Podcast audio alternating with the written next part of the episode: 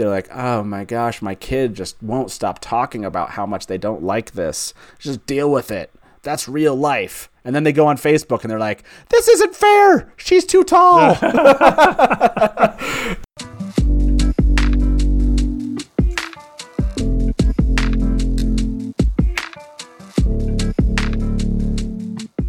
Hey everyone, welcome to Barside Chats. I'm Brian the Gleeman, and I'm Matt, the innkeeper. and this is a Wheel of Time podcast from the Dusty Wheel.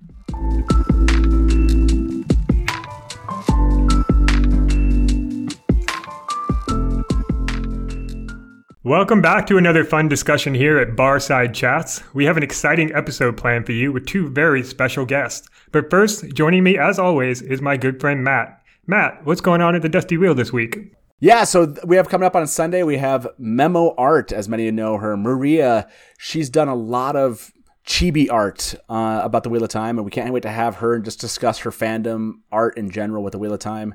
And then the following Watt Wednesday, we're actually premiering what we call the Dusty Wheel cut of Winter Dragon, the much maligned Wheel of Time pilot that came out many years ago. Taylor and I, for our one year anniversary, put together a little Dusty Wheel cut we think fans will enjoy. So, yeah, that's going to premiere Wednesday, and we're going to then give everyone what the September schedule is going to be and just have a lot of fun. It's one of our giveaway announcement extravaganza episodes. Awesome, and I'm looking forward to that. I don't know about you guys. All right, now it's time to introduce our guests. You may know them as regular panelists on the Dusty Wheels live adaptation series, and the four of us go way, way back to the good old Theoryland days. I'm talking, of course, of my good friends, Natalia and Todd. Natalia, welcome to the show. How are you? I'm great, Brian. Thanks for having me. Yeah, absolutely. And Todd, welcome to the show as well. How are you? I'm doing good. Thanks for letting me come uh, play with y'all a little bit. Yeah, awesome. We're looking forward to it. So today we're going to talk about fan casting. And fan casting is something we've been doing for a very long time, specifically about the Wheel of Time series, book series. Who would we cast in certain character roles? And people do this all over the internet, all over the world for all kinds of books that might be turned into movies. Sometimes it's just things that will never be turned into movies and it's just fun. And sometimes for very specific movies that have been announced. Over the last couple of months, we've seen a lot of actors be cast and confirmed for the Wheel of Time series by Wadarn Prime, Amazon Prime. And uh, it's been really fun to discuss those, but I want to spend a little bit of time talking about the process of fan casting. So, Todd, I'll go to you first. When you're thinking about casting a character like, say, Lanfear, what is it that you think about when you are fan casting? Uh, I think with Lanfear, it's going to be hard because you're looking at basically three people. You're looking at Lanfear herself, Lanfear as she looked in the Age of Legends, which nobody really knows exactly how she looked, and then the transmogrified Lanfear. Um, I, I think it's going to be tough because they really don't describe a whole lot about what she looked like before. Um, it'd be hard. I think that would be a hard pick, other than picking somebody. She's got to be beautiful to satisfy Matt. But um, you know, I, I think it's going to be a hard call. I have the perfect actress. Her name is Tatiana Maslany, and she is Canadian, and she is so, so great at playing people with completely different personalities, which I think is really important for the somebody playing Mierin and somebody playing Lanfear. Well, what is it then that makes her so perfect for it? Like, what qualities do you look for in Tatiana that make her perfect for Lanfear as opposed to somebody else? Like, obviously, she's pretty, but beauty can't be the only thing we look for here, right? No, certainly not. In fact, um, it's it's not one of my I would say top three because Hollywood is great and makeup is awesome, and frankly, if your name is attached to an agent, you're going to be gorgeous. It's fine. So I'm looking for things like is she tall? Harder to fake, but doable, I guess. I'm looking for depth and breadth of of acting chops. An actress like like the one that we're going to need for Lanfear has to have some depth to her. I need to know that she can cry or look like she's going to cry. I need to make her I need to know that she wants to like undress me just with the flick of an eyebrow and believe her and that is that is hard to do not everybody can do that So I think seductive is a big deal, regardless of her looks. She has to be able to do that. That's what's interesting. You just said something really interesting to me, or what you both have. One, first of all, I looked her up. To me, yeah, uh, extremely, extremely, extremely beautiful uh, as far as Tatiana Maslany. But uh, but this is the this is the key, which is you brought up this idea of seductive. Uh, Natalia, you brought up this idea that that's not in your top three. So so what are your top three then? Like what's if it's not beauty, if it wasn't that, what are the top three that you would pick when it just when it comes to picking any character, including Lanfear? Like when you fan cast, what are your whatever categories or you know attributes that you think are oh, important? yeah, okay. Like I don't I don't go for what their face looks like and I don't go for what their hair or eye coloring or skin color is, quite frankly. Um, I tend to and not to say that I'm colorblind, but I tend to look for the, their previous roles. I look for what they have done in the past that really takes my breath away and can I see them applying that to something in the future and again like i said height is something that's really it's tricky it's trickier in, in hollywood to fake and yeah so if it's theater experience super duper I don't know. I mean, they they have Tom uh, Tom Cruise wear platform shoes. Exactly. Uh, you, he, he always looks taller than every uh, female opposite him, and uh, he's shorter than all of them, literally all of them. So oh yeah I don't know. We can fake height if we need to. Sure he's he's king of the apple box But previous roles, that's a that's a great one to pick up, I think, uh, which is this idea that we want people, we cast people into these roles in our minds who fit the character because we've likely seen them, whatever. Uh, maybe they're seductive in a previous one, so we think that they can create that in the Wheel of Time, for example, as Lanfear. And if we haven't seen them in a role where they've proved that, I think as fans that we run into this problem of like, no, this is the wrong person because they've never proved to us that they have this attribute that they must have, which I which is interesting listening to you know uh, Wheel of Time fans talk about this. Uh, the the uh, actress that was chosen for Min, for example, this got talked about a lot, which was you know does she have previous roles where we can prove that she can handle Min's chops? You know, do we believe? Does she have the believability factor from uh, from a fan perspective. I think that, that people run into that a lot. I think they do get caught up on the physical attributes, but I, I, I want to believe at least that underlying that is this disbelief on their part when they're upset that they haven't seen this person ever fill that role before. Sure it's not what they had in their head but also i saw from women like oh she looks too stern to play min i like you know i was expecting somebody like cuter or happier or more charismatic. It's like one picture that you've seen right? So go back and go through like google image search and imdb search because like we're we're imparting a lot from a black and white, very moody IMDb profile pic. She could be a total goofball. I mean, that's how headshots work, right? Like every headshot of Right. every actor is them looking very seriously at the camera, trying to project like moody, uh, serious. I'm a serious actor. I gave up, you know. Uh, I live on ramen and peanuts, and, and I'm doing this for the love of the art. Like that's that's the, that's how they do it. So you're right; those pictures are just not representative of anybody else. But uh, you know, looks do come into play here, though, right? Like you don't want to you don't want to get a like seven foot tall, like 300 pound guy to play Mat, for instance. Like that just wouldn't work. So, to what extent do looks play into the people that you think about when you're fan casting? For me, not much.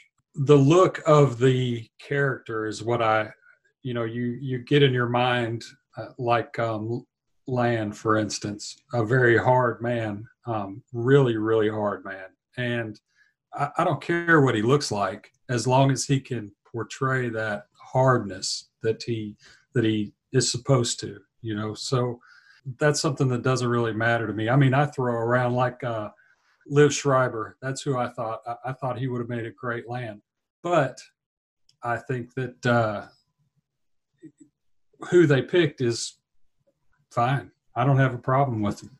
Well, that's a, so. This is it's such an interesting question because I think for younger actor, younger roles in in movies from books, you do have to care. And then as those individuals get older, I don't know if this is just age, ageism. I feel like you start caring less from a fan perspective, right? If if an if a character, let's say, is sixty years old or something to that effect in the book, and they cast someone that's forty five, you're not gonna complain too much. Now, if they're if if the actor is fifteen though, and they cast someone that's twenty five, you hear people complain all the time. Listen, if this if this was buffering the podcast, we'd be playing the patriarchy jingle right now. That's that. Sorry, I don't I don't buy that. I just really feel like that's not the case and that we need to expand what we think of in our imaginations and just because our imaginations aren't broad enough to take into consideration something that the casting department picks is is maybe a failure on us and not necessarily a failure on them. But there's going to be a limit at some point, right? You're not going to no one's going to accept a 40 year old Matrim Cauthon unless there's a 40 year old or a 30 something year old Perrin and a 45 year old Rand. In other words, it, there is a certain cohesiveness to the actual plot of the show, unless they're just writing a different show, which is totally fine too. But but but Matt, who looks 40? Like who would you say is 40, right? So absolutely they're casting for an age range and I don't think that that's problematic, right? Because our Two Rivers folks were of an age range, and the people who were leading them were of a different age range. That's part of the story. It's integral. Yeah. So uh, I guess this leads to the question of how close to the book, like the actual words in the on the pages in the books, do we need to be? For example, a character might be described as dark skinned and uh, but the cast for the show might be uh, like whiter or Asian or uh, Latino, and like they might actually be a completely different uh, race uh, in the real world, but we're okay with it because we're okay with diverse casting initiative that people are having. So, uh, but on the, on the other hand, like Rand is supposed to be a redhead. He's supposed to be a pale redhead. You can't cast, you know, a, a, black man as Rand. I mean, you could, but it doesn't match the text. So at some point, there is a disconnect between what's what we're going to see on screen versus what is in the book. And then, so what is the difference? Like, where do we draw that line between who we're fan casting? Are we fan casting based on the appearance and the way they look, and how much of that has to match the text? It doesn't obviously doesn't all have to match the text exactly, but there's got to be something, right? The only one that I think it really matters for is Tuon because they Jordan went out of his way to describe her as small and very dark skinned. I don't think I think that that's really. I mean, it doesn't really matter I, f- I feel like that's even like too deep into the weeds here, which is like basically fan casting is just as flawed, right? Like I've seen people like, ah, this is the person I would pick. And it's like, well, that person isn't the same height of the characters described in the books, or that person has a different color eyes. Yeah, yeah, but they have red hair and they're just about as tall and their skin is really light. So therefore, my fan casting is legit. Now, they picked somebody that was the exact same height, but their hair is brown. Their casting sucks. You know, there's fans, I feel like, uh, allow themselves to have the dissonance in their own minds, and they're okay with it. But as soon as somebody else picks somebody that chose a different attribute that was different from the books, you know, they're woke and they're whatever. You know, in the end, I think that fan casting is fun but uh, it, I feel like uh, we should take a step back and actually uh, give grace to everyone else as much as grace we give to ourselves when we pick people uh, that don't exactly match the books. Well, and but that's I go back to that's why I look at their their acting skills and their previous experiences and and performances as a better judge because frankly contact lenses are really easy to buy. Yep. So I don't care what color your eyes are. And maybe and maybe that's is that a flaw in Amazon or in any casting departments, or maybe it's not the sorry, not the casting department, the marketing department. Uh, is it a flaw in their distribution of this information to not present a wider range of information about their actors when they put something out? They give us a black and white, you know, headshot, but That's it. Like, uh, and then they give us the name and maybe lead you to go find information. And maybe it's understandable that fans, you know, it's that first, you know, it's that first view, that first reaction, and that reaction tends to stick with people. So, you know, I, I don't know, Matt, because if, if they gave us more, what would what would we be doing? Yeah, it would I be as mean- fun. Yeah. That's well, yeah. Uh, But what I'm saying is, I, I saw someone. Uh, I think it was Ebony posted uh, an album of all of these actors, but basically posted like ten images of each one or whatever. Let's just say that for argument's sake. And I don't know how many comments I saw by fans saying, "Oh well, I like some of these, and these make me more comfortable with."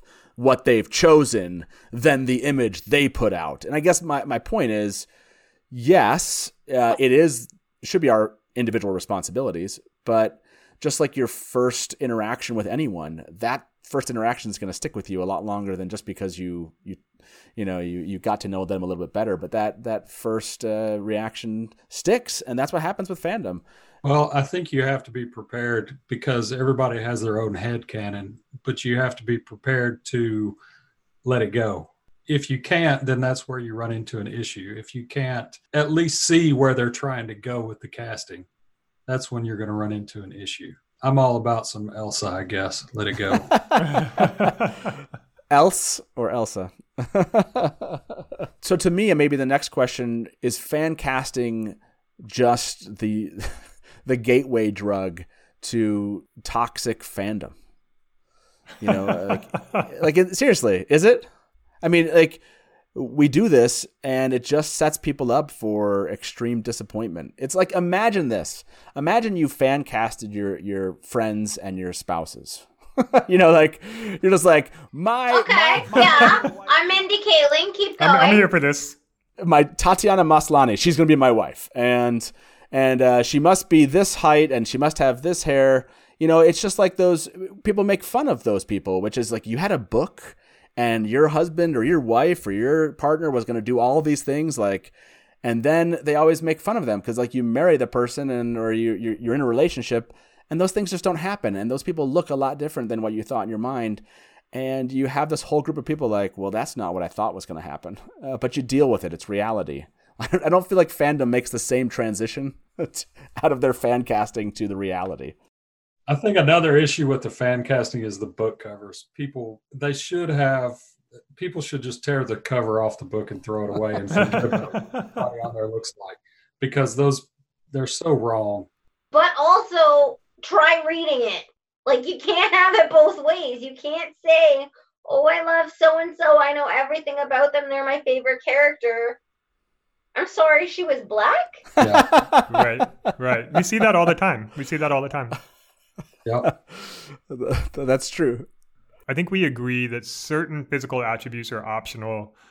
Uh, you know, eyes, height, um, you know, maybe weight, maybe age is flexible. There's some that are probably very uh, required, like Tuon uh, is supposed to be very dark skinned. He goes out of the way to do that. You know, Rand and Aiel have uh, red hair. They're pale with red hair. There's there's a bunch of other characters that have very specific descriptions, and then the rest of them you just kind of fill in with your imagination, and maybe they're from a f- certain country, certain part of the world, and you kind of associate a certain look to them. But just like in the real world, that doesn't have to be universal.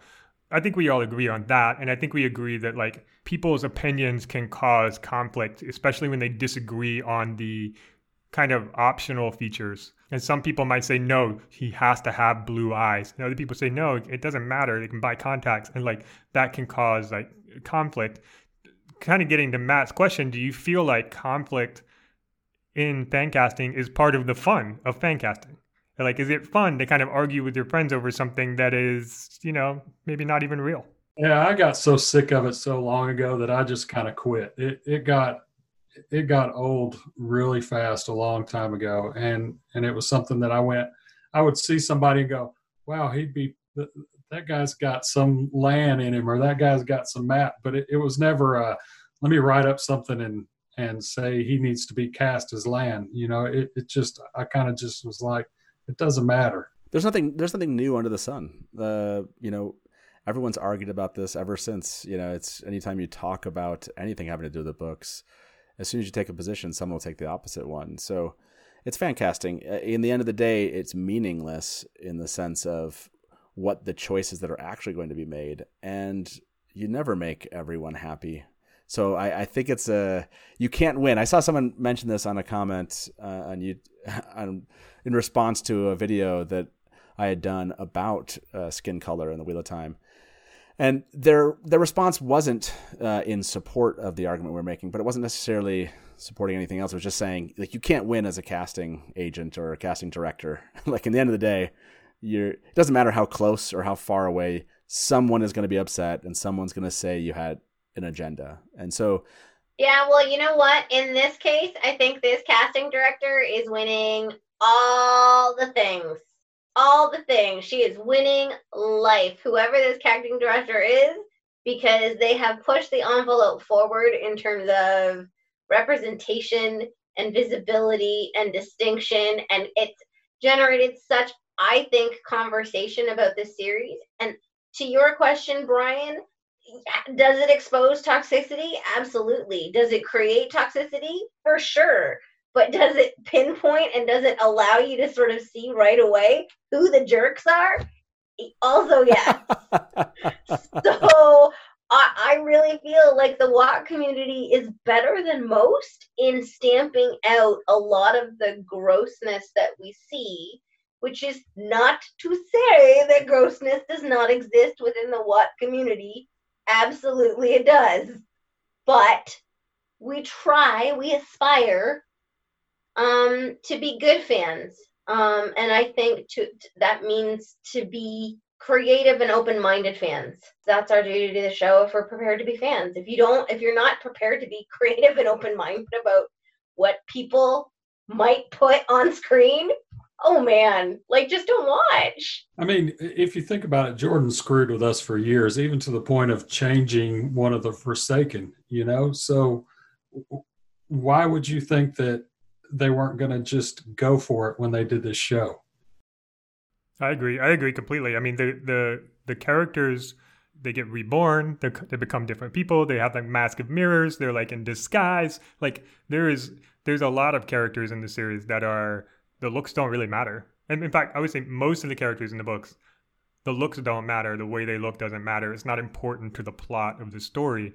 The only thing, like Matt said earlier, is it is a cohesiveness in, in terms of like, you know, Mat's family should look the same, and Rand's well, maybe not Rand, but Perrin and his family should look the same. And, you know, the, the people that are related should have, you know, physical similarities to each other in some way. But beyond that, like, what's the difference? I, I think there's a lot to to discuss here on that aspect of things. But I want to get back to the act of fan casting itself. Kind of when you are thinking about actors to play characters in the books, we talked about what you look for, and you look for you know the way they look or the way previous movies and TV shows they've been in, and you know all of that kind of stuff. But what are some things that you don't look for? What are things that would immediately disqualify an actor to play a particular character?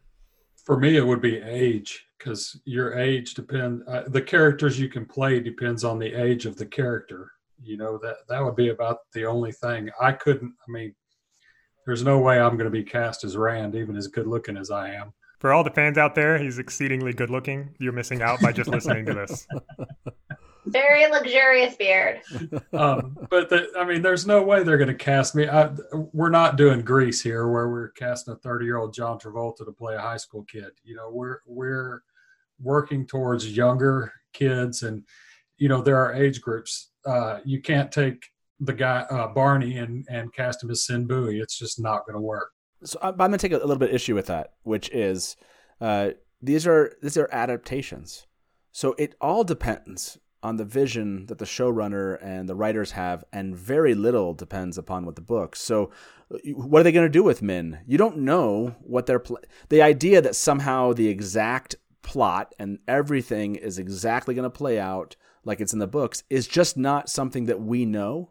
And so we sit here fan casting for the books, but we're not fan casting for the actual adaptation that's run Well, of course we are. We don't know what it is yet. But Matt. that's what I'm saying. Like, pe- I get, people get upset. Listen, I get your argument, But we know, we know that this isn't a, a show that's skewing young or skewing old, or like it's it's relatively true to the vision from the pictures we've seen. But I would say this: I would say that they probably picked actors, and they probably, from what I can tell from the actors they've chosen, is they've probably picked actors from Emond's Field that are going to be a little bit older than uh, they were in the books, and they might be Yeah. a little bit more experienced in life than they were in the books, and that might be the story they're telling. And I know it it just gets inside of people, but that's not the story in the books. They were so young and innocent, blah blah blah, because everyone keeps focusing on uh, fan casting for their vision of the books. And so I guess to me that age isn't a disqualifier. I guess for me it it all comes down to I, I don't have a disqualifier until I see it. I guess that that's when I believe that I have a good grasp on like no the vision you had of the show you picked the wrong actor but I, I feel like I need to see the vision first before I know if they picked the right person. So so for me, I guess I just kind of hold back my criticism until I see them act, and then it's like and together, and then it's like, yeah, this was the wrong dude for this role. But I just have no idea. It's really hard. For, how do you how do you judge an actor before you see them in the role? Well, I don't know, Matt. Is there anybody who you're waiting to see in the role to make? Uh, are you reserving judgment? Uh, that's a great question. Uh, It's very I, it's very optimistic of you. I don't I don't have a great answer for you. I'll get back to that question. That's a good that's a good question. I think that's a good question for all of us, which is is there anyone that's been cast so far where you're reserving judgment on the pick of that person based on wanting to see them in the role versus just simply saying I think they're perfect. For me, there's only one, and I can't pronounce his name, but he's playing Loial. That's the only one where I'm reserving judgment because that's going to be a hard role to play. I've watched some of his stuff, and I'm not saying he's not a great actor. I'm saying, can he handle Loial? Yeah, it's Ahmed Animashaun.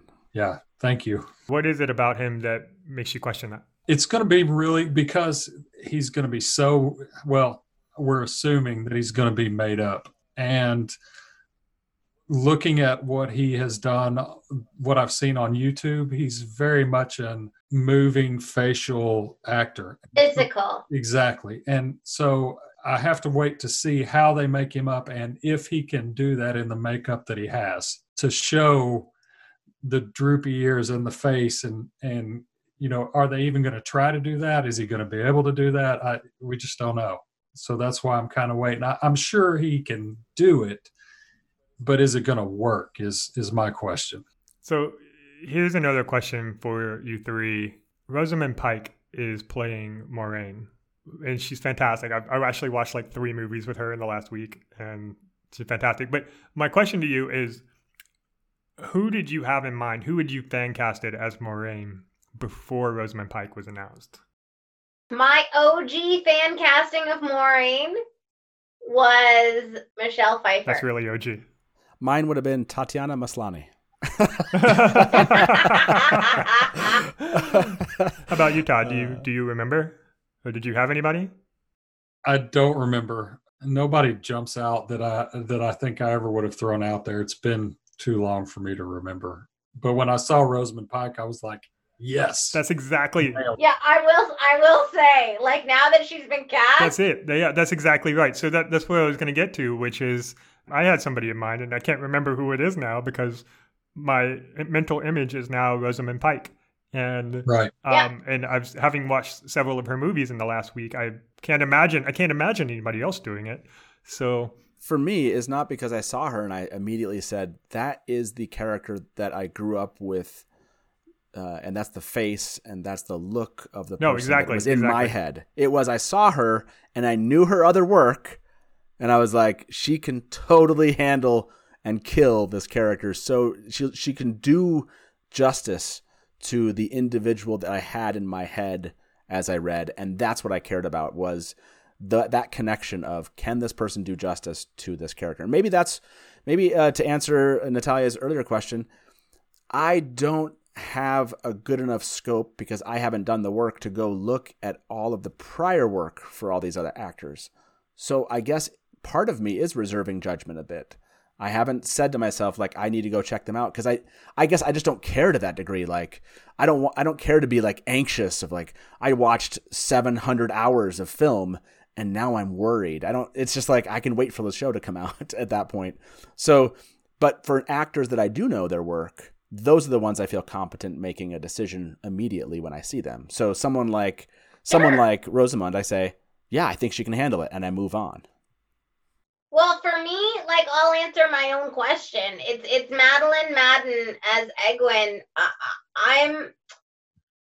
It's not that I'm questioning it. She's a dynamic actor. She can do it. But I've only seen her in like waspy, snotty roles, and I have concerns. Can she encompass the heart of my Egwene? You know, I'm sure she can do it.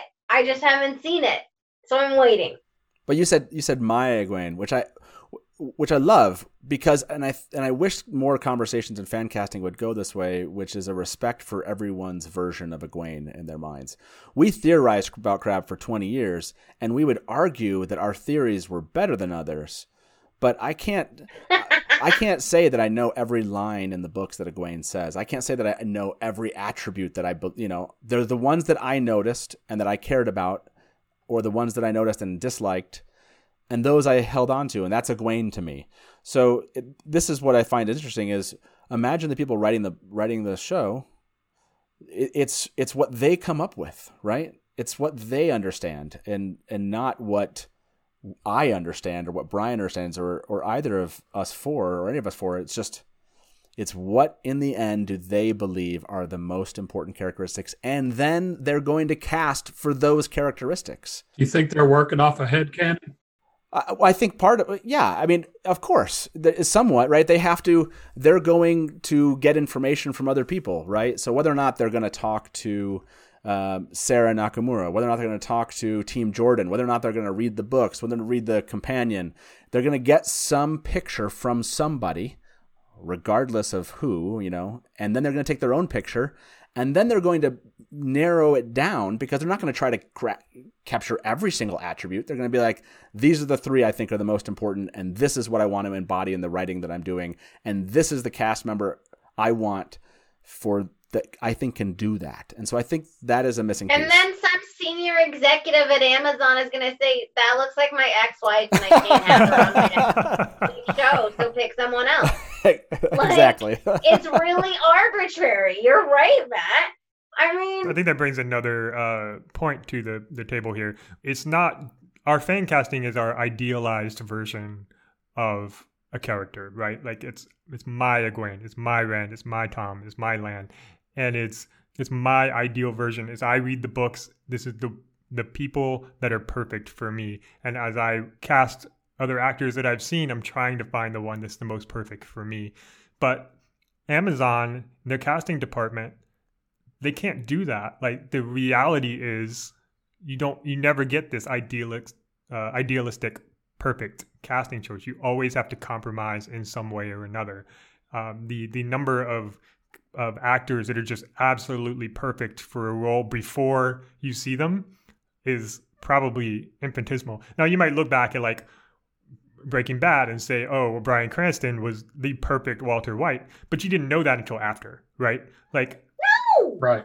he made it Right, right, the but- perfect Walter but White. but if you but when they cast him as the role before you saw a scene of the show, you wouldn't have known uh, that he was perfect for it. You would go, "Oh yeah, he looks like a middle-aged guy who's going to do this," but like you wouldn't know how perfect he is until you've seen it.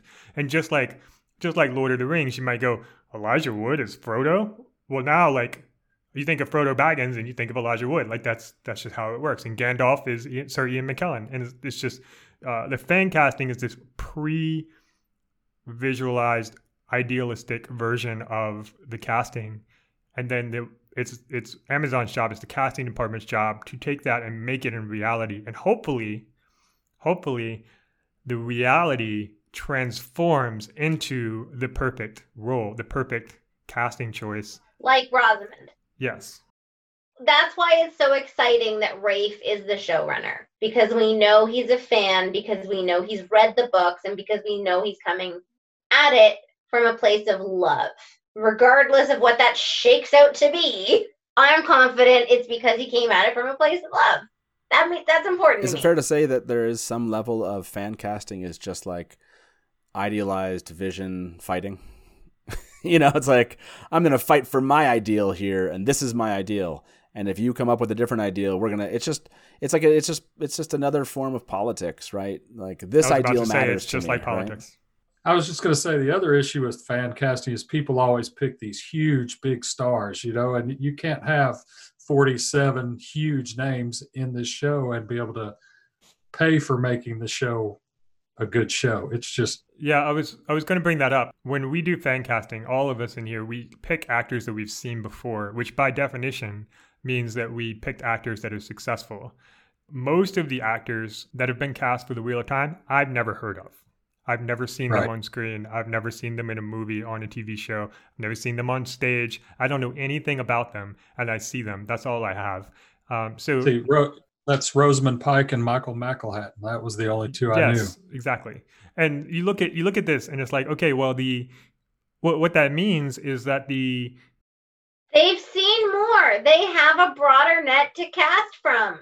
They have a bigger imagination. Yes. Mm-hmm. Yes. Exactly. And it, it, it, almost by definition means that most of our ca- our fan casting is going to be wrong. We're almost setting ourselves up for disappointment, right? Because, like you said, Natalia, the casting agency has thousands and thousands of people to choose from for any particular role, and our brains only handle ten of 10 possible actors for any particular role before we start you know being, uh, being unable to keep up so i just think that's interesting like does that change the nature of fan casting are we just setting ourselves up for disappointment or but no but that's the that's that whole thing like knowing reality and fantasy that we should be good at that like I, I feel like every fantasy reader should have a great grasp on reality and fantasy and be able to move in between the two relatively functionally. And that's that's the disappointment with this fan casting is we do the same thing. Like, is it ideal if our friends are perfect people that never disappoint us? Yes. Do our friends disappoint us sometimes? Yes. Can we handle it emotionally? Yes, most of the time. Yeah, because I just feel like we're we're all like we've been there, we've done that, we've had those really personal, angry, I'm so disappointed in you as a human being conversations and we're still here and we're still friends and we'll, you know. Yep. Fine. We still love the books. We still love the books. That's absolutely right. Why don't we wrap it up here? This was a really great conversation about fan casting, and it kind of zipped all around the place into skin color and and actors and, and all kinds of stuff. But I want to give each of you one last closing thought. So, Todd, what do you what do you like to leave us with? Have an open mind. Let it go. I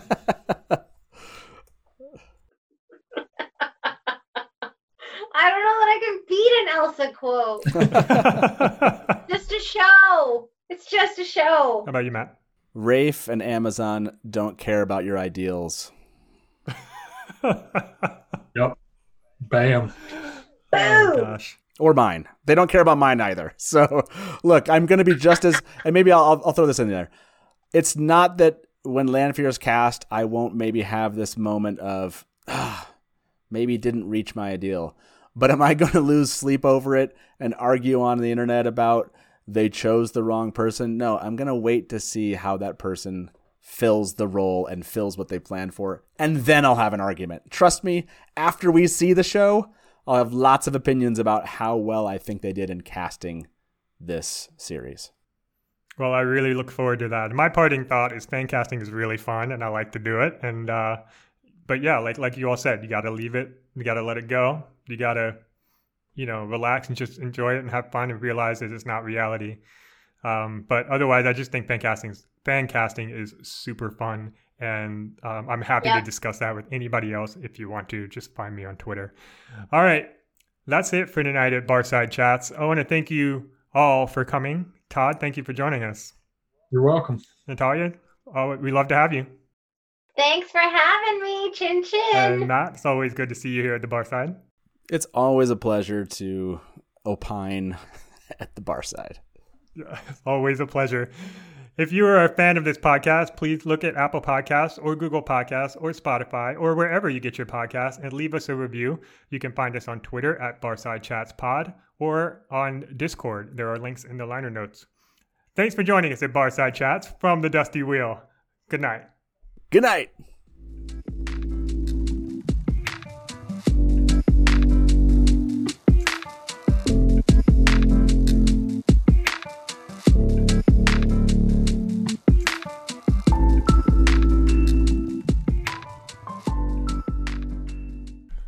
Barside Chats is a Dusty Wheel production, jointly hosted by Brian the Gleeman and Matt the Innkeeper.